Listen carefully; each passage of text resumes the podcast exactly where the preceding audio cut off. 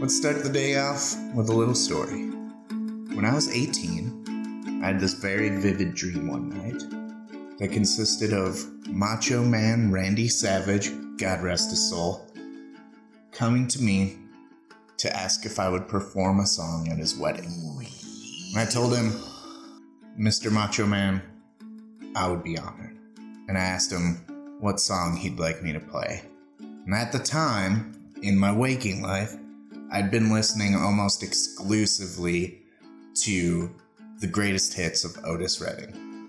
So Macho Man says, I'd like for you to play These Arms of Mine, which was my favorite Otis Redding song. And I thought, I don't know how to play that song. But I told Macho Man that I'd play at his wedding anyways. So in my dream, I went through the experimenting process where I was fumbling with the chords on my guitar, trying to figure out exactly how this song is played. And I'm watching my fingers on the fretboard as I'm figuring it out and learning to play this song. In the dream, I go on to play Macho Man's wedding, and it's a beautiful ceremony, of course. I wake up feeling great. But not only that, I wake up actually knowing how to play the song These Arms of Mine by Otis Redding, a song that before the dream, I'd never even thought about teaching myself to play. I'm not telling you this story just to give away the secret of how 18 year old George got all the bitches. But playing Otis Redding works in that sense. I'm telling you this to detail the kind of things that take place during REM sleep. Remember last week I said that the quality of your sleep is more important than your total hours of sleep. That's part true because your sleep is a cycle of a few phases of sleep, and as the night wears on and cycles can be complete and uninterrupted, you get more and more benefit. But if you sleep like shit and you interrupt these cycles, or you can't even enter into these phases, not only do you miss out on the benefits, but things can start to go wrong for you, and we'll get more into that later.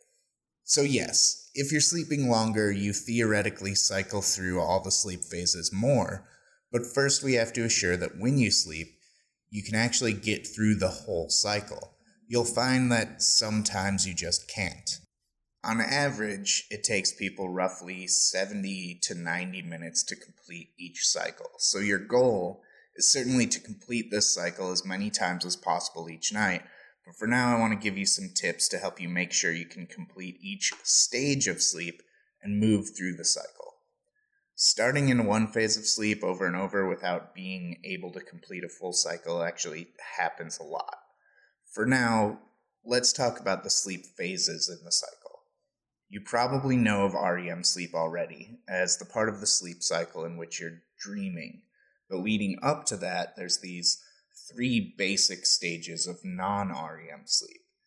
The first two stages make up about half or even more of your night's sleep, and you're sleeping relatively light at this point as you pass through these, and you aren't gaining much benefit aside from moving toward the other parts of your sleep cycle.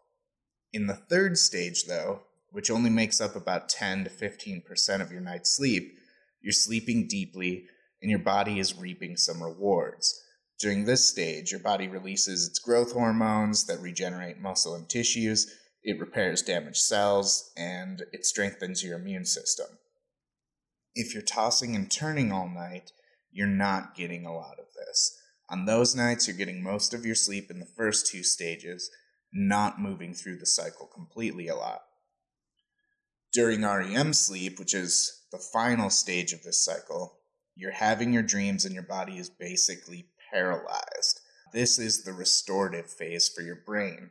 During REM, your memories are consolidated, information is being processed, and as noted in the Macho Man story, you're actually learning a little bit during REM sleep. And every time you cycle through all the phases, REM starts to take up a bigger portion of the cycle. So the better you sleep, the better your brain gets. So, how can you sleep better? Well, let's start with what you can do before you're even thinking about going to bed. Think first about what you're putting into your body. you're going to hear this a lot from me eat clean. It's becoming clear already as I go through this podcast episode by episode that clean eating is at the foundation of so many of the things we want to achieve. Obviously, your body and your brain need the nutrients if you're going to expect them to do their job while you sleep. But think about the kind of rest you get when you eat poorly, especially when it's compounded over time. If you've ever tried to sleep with heartburn, you'll know, as well as I do, that you're not going to get a lot of deep sleep. You're probably just going to toss and turn all night. So think about what you're putting in your body, especially the closer it gets to bedtime. On that note, keep your caffeine in check too. I praised coffee all through episode two, and I love my coffee, but you have to set a time of day to stop adding caffeine to your system. If I'm going to bed at 10 or 11 p.m., I don't take in any caffeine after 2 p.m. Caffeine alters your brain's melatonin levels. It's good for waking up, it's bad for sleep. Even if you're the kind of person who thinks they can drink coffee all night up until bedtime and still get to sleep okay, you might be getting to sleep okay, but the effects of caffeine on your melatonin levels may keep you from entering the restorative stages of sleep. And I hate to tell you this, but booze is bad for you. That's hard for me because I've loved booze for a long time, but the data just doesn't lie. The National Institutes of Health in the American Journal of Medicine has reviewed study after study over the effects of booze on sleep and confirmed that even for light drinkers, you're not going to sleep as fast, you won't sleep as well, and you won't sleep as long as the people who aren't drinking at all. Sleep apnea and other sleep diseases become more prevalent as you drink, especially over time. We know there's ill effects to booze in all sorts of facets of life, so maybe if you're really trying to improve yourself, take a look at your drinking. Maybe it's time to chill out on it. Personally, I'm trying to relegate my drinking just to special occasions, and I definitely feel better. I feel like I'm achieving a lot more. I also find that I get a better night's sleep when my house, and of course, especially my bedroom, uh, are clean. You want an air of calmness when you're trying to get to sleep. You don't want chores and things you've put off nagging you through the night. You don't want to be thinking about stuff you should be doing when you're laying in bed trying to get to sleep. So, as I think about all this stuff, I'm noticing how good habits just keep cycling back upon each other.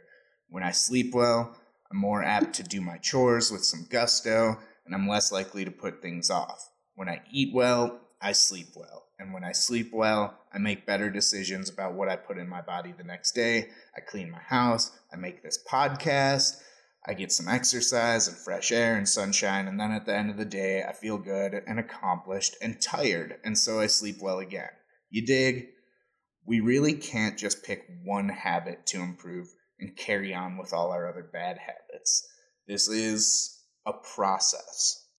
And speaking of cleaning, you want your bed and your blankets clean and smelling good. For the longest time, I didn't see the purpose of making my bed because I didn't think anyone would see my room anyways. But I find that when I make my bed, I sleep better at night because my blankets are nice and spread out and smooth, so they're nice and cool when I climb into bed. You're not going to sleep well if your bed has crumbs in it or wadded up socks hiding under bunched up sheets. There's definitely something to lower temperatures having a positive effect on how well you get to sleep. So the coolness of the blankets helps me a lot. I have my thermostat set to go a little lower at night, and this seems to really help. So, this brings me to another important point. Don't use your bed for anything that isn't sleep or sex related.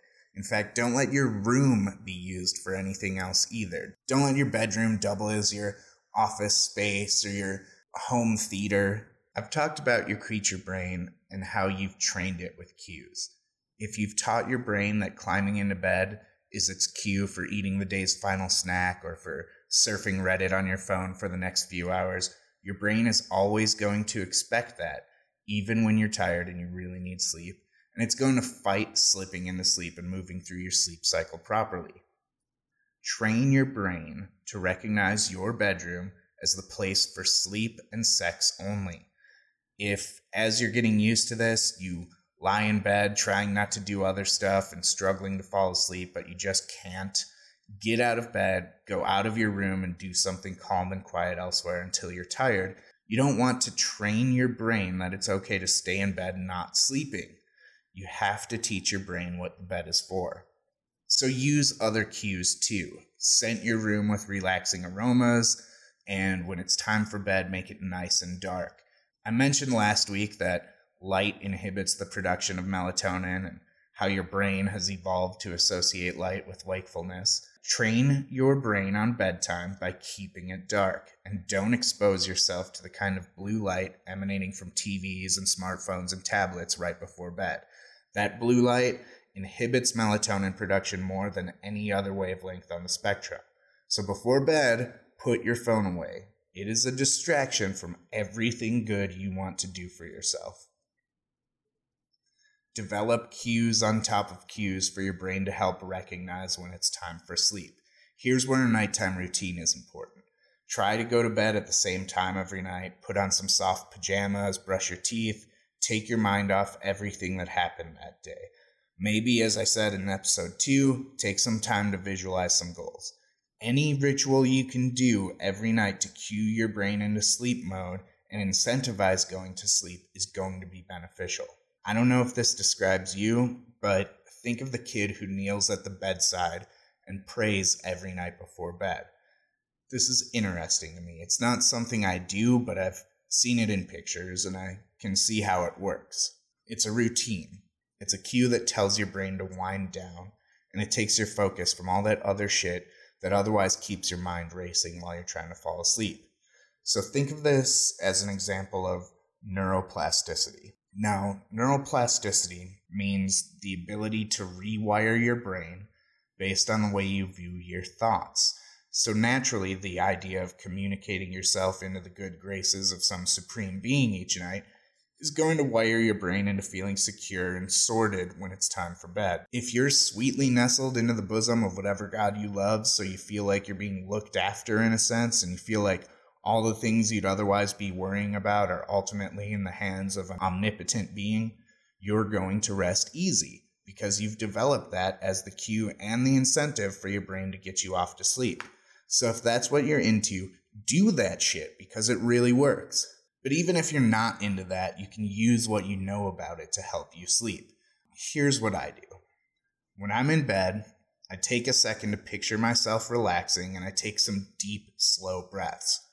Generally, you don't take enough time to practice deep breathing during the day because if you're doing it at work or in social situations, you're going to look like a weirdo. But what's happening as you breathe your shallow breaths all day according to publications from Harvard Medical School, it limits the range of motion in your diaphragm. And I quote here the lowest part of the lungs doesn't get a full share of oxygenated air, and that can make you feel short of breath and anxious. And I continue to quote deep abdominal breathing encourages full oxygen exchange. That is the beneficial trade of incoming oxygen for outgoing carbon dioxide. It can slow the heartbeat and lower or stabilize blood pressure. So that's exactly what we're trying to do when we're falling asleep.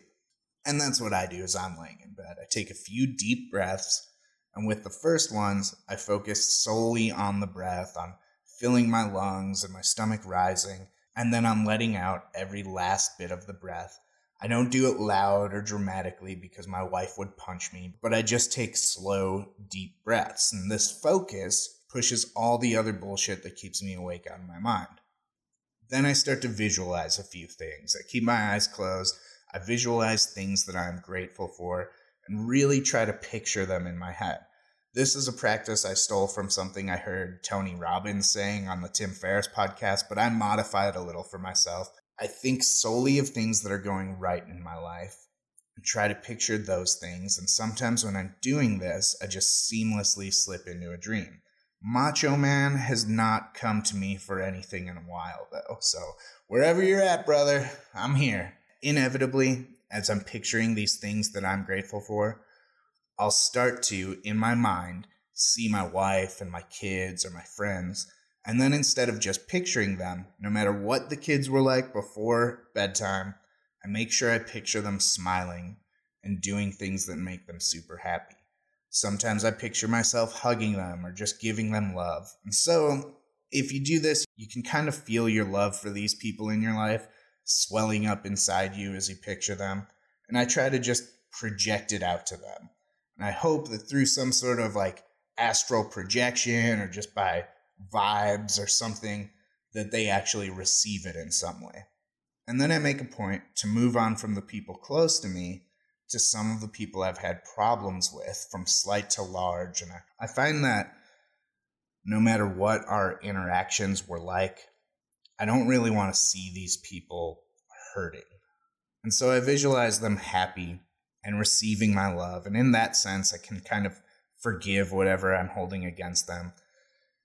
And in that way, it helps me get over the things that tend to be on my mind when I'm trying to sleep petty arguments where you're like, oh, I should have said this and shit like that.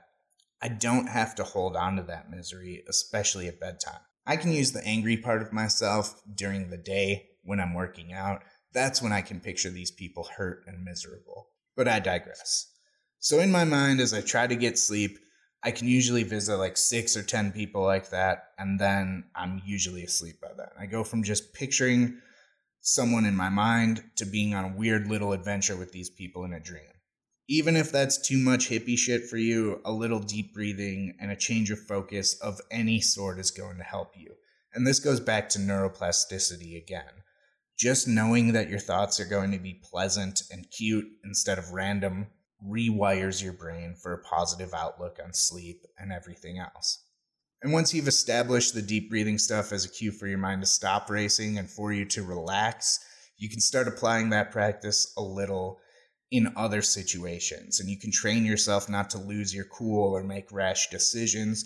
You do a little deep breathing, send some love out into the world before reacting to something, and I'm pretty sure the world is going to be better for it. Anyways, people have all kinds of their own tricks for helping them get to sleep and sleep deeply white noise is good for me, but it can't be something that I want to pay any attention to. If it's a song or TV in the background, I focus too hard on it. So, like a fan works for me. Some people do counting exercise, or I've heard that if you try to hold your tongue so that it doesn't touch the bottom or the roof of your mouth, you eventually fall asleep. You're trying it right now, aren't you? So anything that gets the bullshit off your mind, even if it's the tongue thing, and it has you in bed without your phone, it's probably better for you. I'd love to hear your tips for getting to sleep. The weirder, the better. What helps you get a great night's sleep? So email me, bring it up on the Rad Habits and Friends of the Podcast Facebook group, or hit me on Twitter with that. My last bit on sleeping better don't wake up tomorrow and immediately try to evaluate whether you've slept great or not. Don't even think about it. When you first wake up, you're always going to feel tired and convince yourself you didn't sleep enough. And you're going to tell yourself you need to go back to bed, but you don't. I am grumpy as hell in the morning, so I apologize here and now to everybody out there who's ever had to deal with me first thing after waking up. People, I'm sorry, okay? Instead, look forward, shove all the thoughts of the night before out of your head, and look forward to your day. Focus on what you're going to accomplish and what you're looking forward to. Then later, when you have a moment and your mind is calm, think about how your body and your mind feel, and if you feel more or less fatigued than the day before. And day by day, you can evaluate whether your sleep is improving. So keep it up. Thank you all for listening to the Rad Habits podcast. Your feedback this last week has been really inspiring. Thank you all for all your help. I'm having a lot of fun with this. I hope you guys are having fun with this, and let's continue to have fun with it. Email radhabitspodcast at gmail.com, tweet at radhabitscast, uh, join the Facebook group. I'll have another episode for you next week. Until then, sponsors, I'm looking for you my friends with businesses, services, my friends with music. I want to feature you guys on the podcast. I want people to know what you're up to and to spend their money on you because you know what? You deserve it. Anyways, thank you all for joining in. I love you all. Stay rad. Have a great day.